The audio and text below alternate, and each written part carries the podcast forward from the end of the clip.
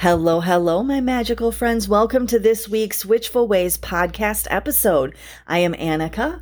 I offer you the insight guidance tools and an amazing membership that allows you to live a magical life every single day. So this week, I want to talk about casting spells. And then we're going to go into, I'm going to give you five little tips that you can use to work magic that actually works for you. So, first off, let me say that no matter what your practice is, it's always a you do you witchy poo, right? Like that, that is my mantra. Like there is nothing that you can do in your practice that is not perfectly timed and perfectly worked to your personal energies at that moment hopefully that makes sense. Like, I understand that for those people that are just starting out on their path, there's a lot of Google searching, right? There's a lot of looking up, I need a spell for this, um, and asking in Facebook groups, right? Like, who has a spell for this?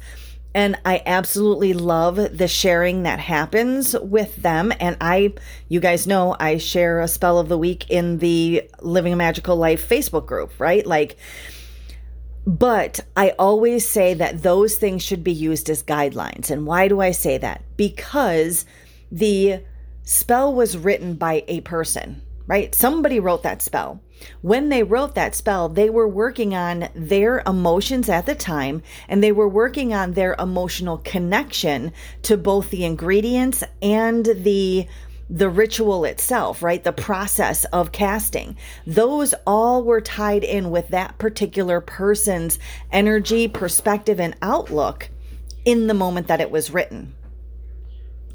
So if you do that, that doesn't mean that your emotional connection is going to be at the level that it was for the person that originally wrote that. And hopefully that makes sense to you guys. I, I know it makes sense to those of us that have been practicing for many moons, right?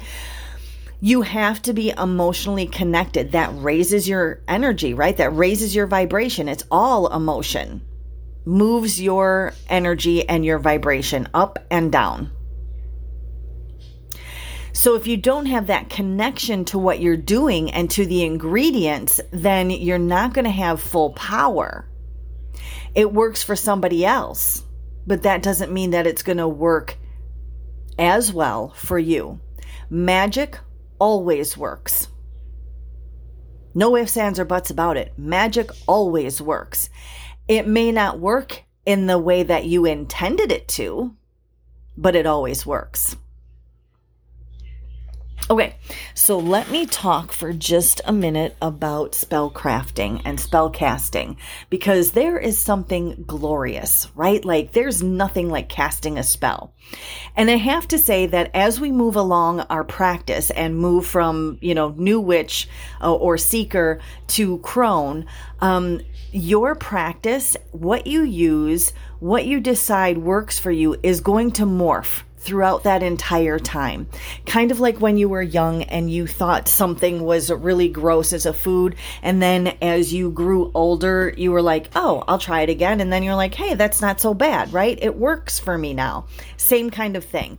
So, what you give attributes of an ingredient to now may change 10 years from now and know that that's perfectly okay. And that's why I always say as well that the traditional correspondences, again, just like original spells, were written for somebody else's connection and what their energetic connection and their idea of what this ingredient meant.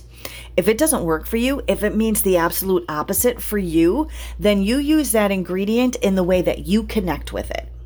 Okay? All right. Always you do you, poo, right? so let's go back. Casting a spell. So when we think about prayer, right? We think of that as it's a very polite request in a way.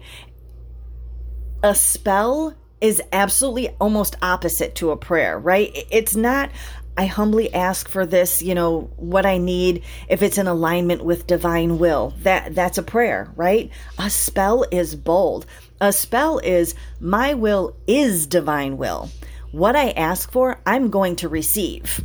Like, as it will, so it shall be, right? Like there's no ifs, ands, or buts about it. You are telling universe that you expect it to be delivered to you. And that makes a bold statement. So when you're ready to manifest something, when you're ready to bring your heart's desire into creation, then you need to create it. You need to craft it. You need to bring it into being. You need to work with one God, all source, whatever you call it, and conjure it right up for yourself. Now, you have to be aware, though, that to truly be successful in your spell casting, you have to choose an intention that's in alignment with your true divine nature, not your ego.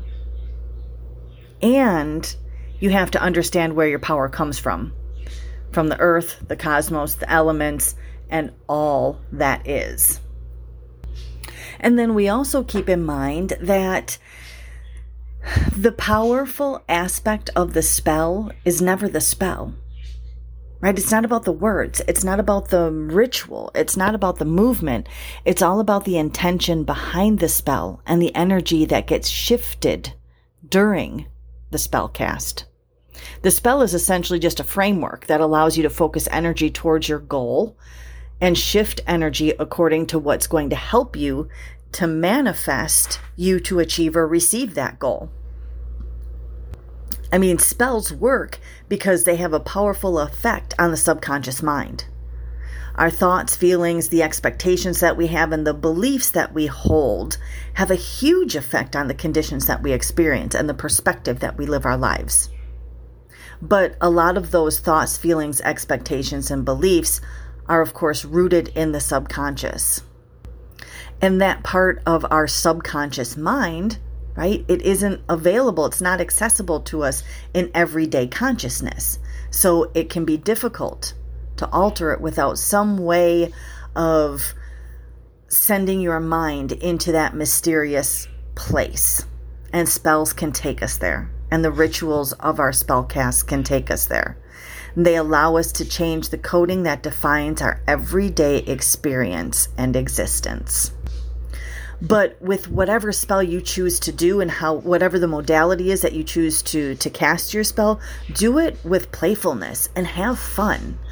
All of those things keep us open up to divine support and and potential and positivity even if the spell is for something that feels kind of heavy and very important, like maybe healing for a sick loved one or manifesting money uh, to pay the rent, do your best not to take it super seriously, even while feeling that deep sense of need.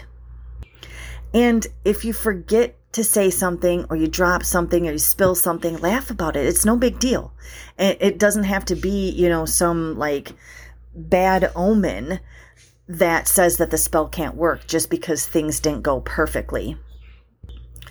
There is never anything that you're going to be able to do. You're not going to make some fatal mistake that's going to bring about undesirable uh, consequences. That that's Hollywood movies. That's not how it really works, right? As long as you choose your intention that's in alignment with your divine desire, and again, setting your ego aside, right? And as long as you work within your spiritual beliefs, practices, whatever your system is regularly. And I do that, and I mean that by living a daily magical life, right? You have absolutely nothing to fear. Okay, so let's get into my five tips for working magic that actually works for you. So, the first one is to remember not the first one, but the pre first one is to always remember that when you are working your spells, magic always, always works. Again, it may not work in the way that you expected it, but it will absolutely work in the way that it'll most benefit your best self or your highest self. Okay. So even when things, when you do something, it doesn't turn out quite the way that you wanted it to, it often leads you to a realization of what you do not want and allows you then to tweak your next magical endeavor um, to move more towards what it is that you are working to bring about for yourself. Okay. Five ways to manifest your desires. First one, Again, you have to align with your most authentic intention.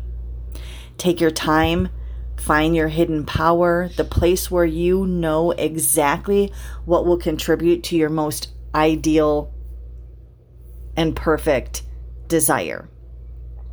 So, think about what gives you like that tingly feeling when you consider it, when you think about it. What makes your heart sing?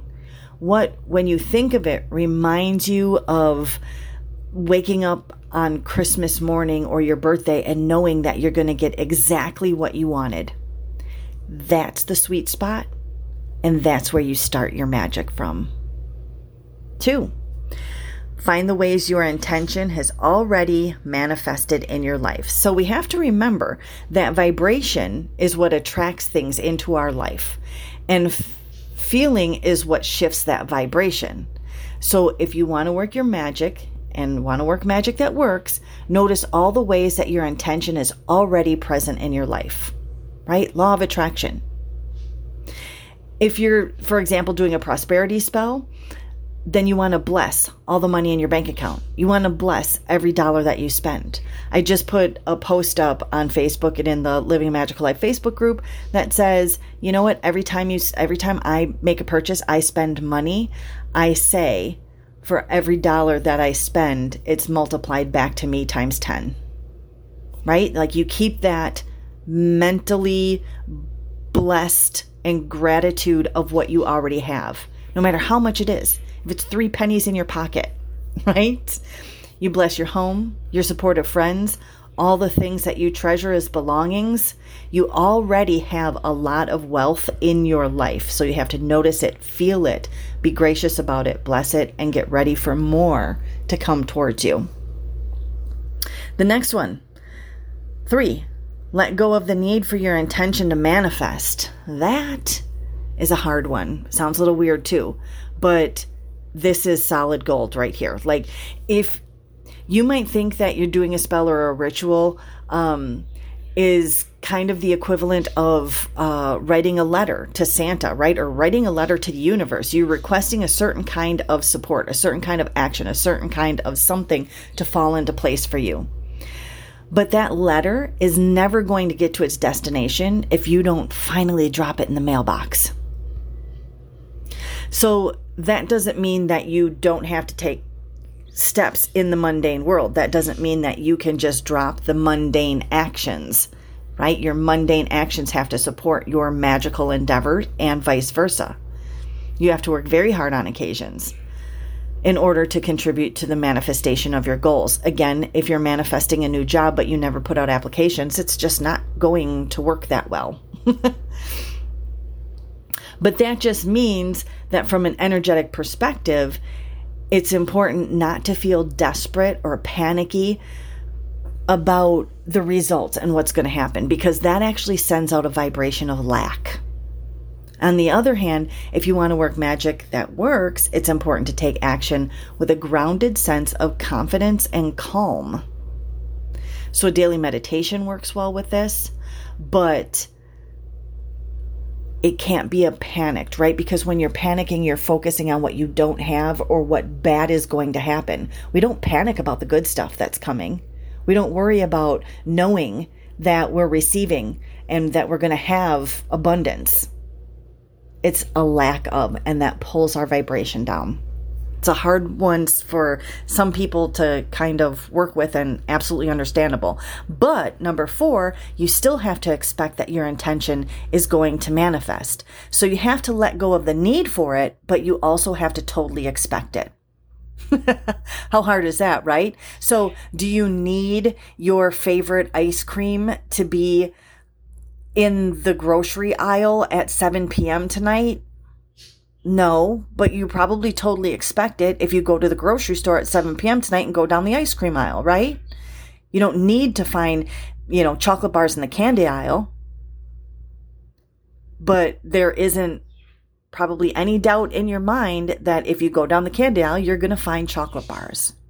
Magic works because reality is fluid, and our expectation about how well our magic will work has everything to do with how well it actually does end up working. When you know it's going to work, it absolutely does. So that makes it a little bit difficult, right? So you got to let go of the need for your intention to manifest, but you still have to expect it to. So basically, that is reminiscent of living or thinking that as in the plane of it's already manifested for you, right? I always say we get past the expectation and actually look at our desires from this the other side of having already received them. That's where manifesting super speeds itself. And the last part, number five, is to make every aspect of your magic fun. Fun is the secret sauce of the magical game, right? Or the magical salad or burger. I don't know, but it's fun. when you're choosing your rituals or you're crafting your spell, follow the fun. Take the ingredients, the visualizations, the chants, the dancing, the timing, and all other aspects that make your inner child do a happy dance. Because that is going to light up your magical energy. And it's going to keep you in the ideal mindset for amazing magical success. And then we have to remember, of course, that we're all connected, right? So when you manifest your goals and achievements and desires, what you want from your heart, you bring about those for yourself, but not just for yourself, also to everyone's world. So we have to go out and manifest the best magic that we can actually work for ourselves.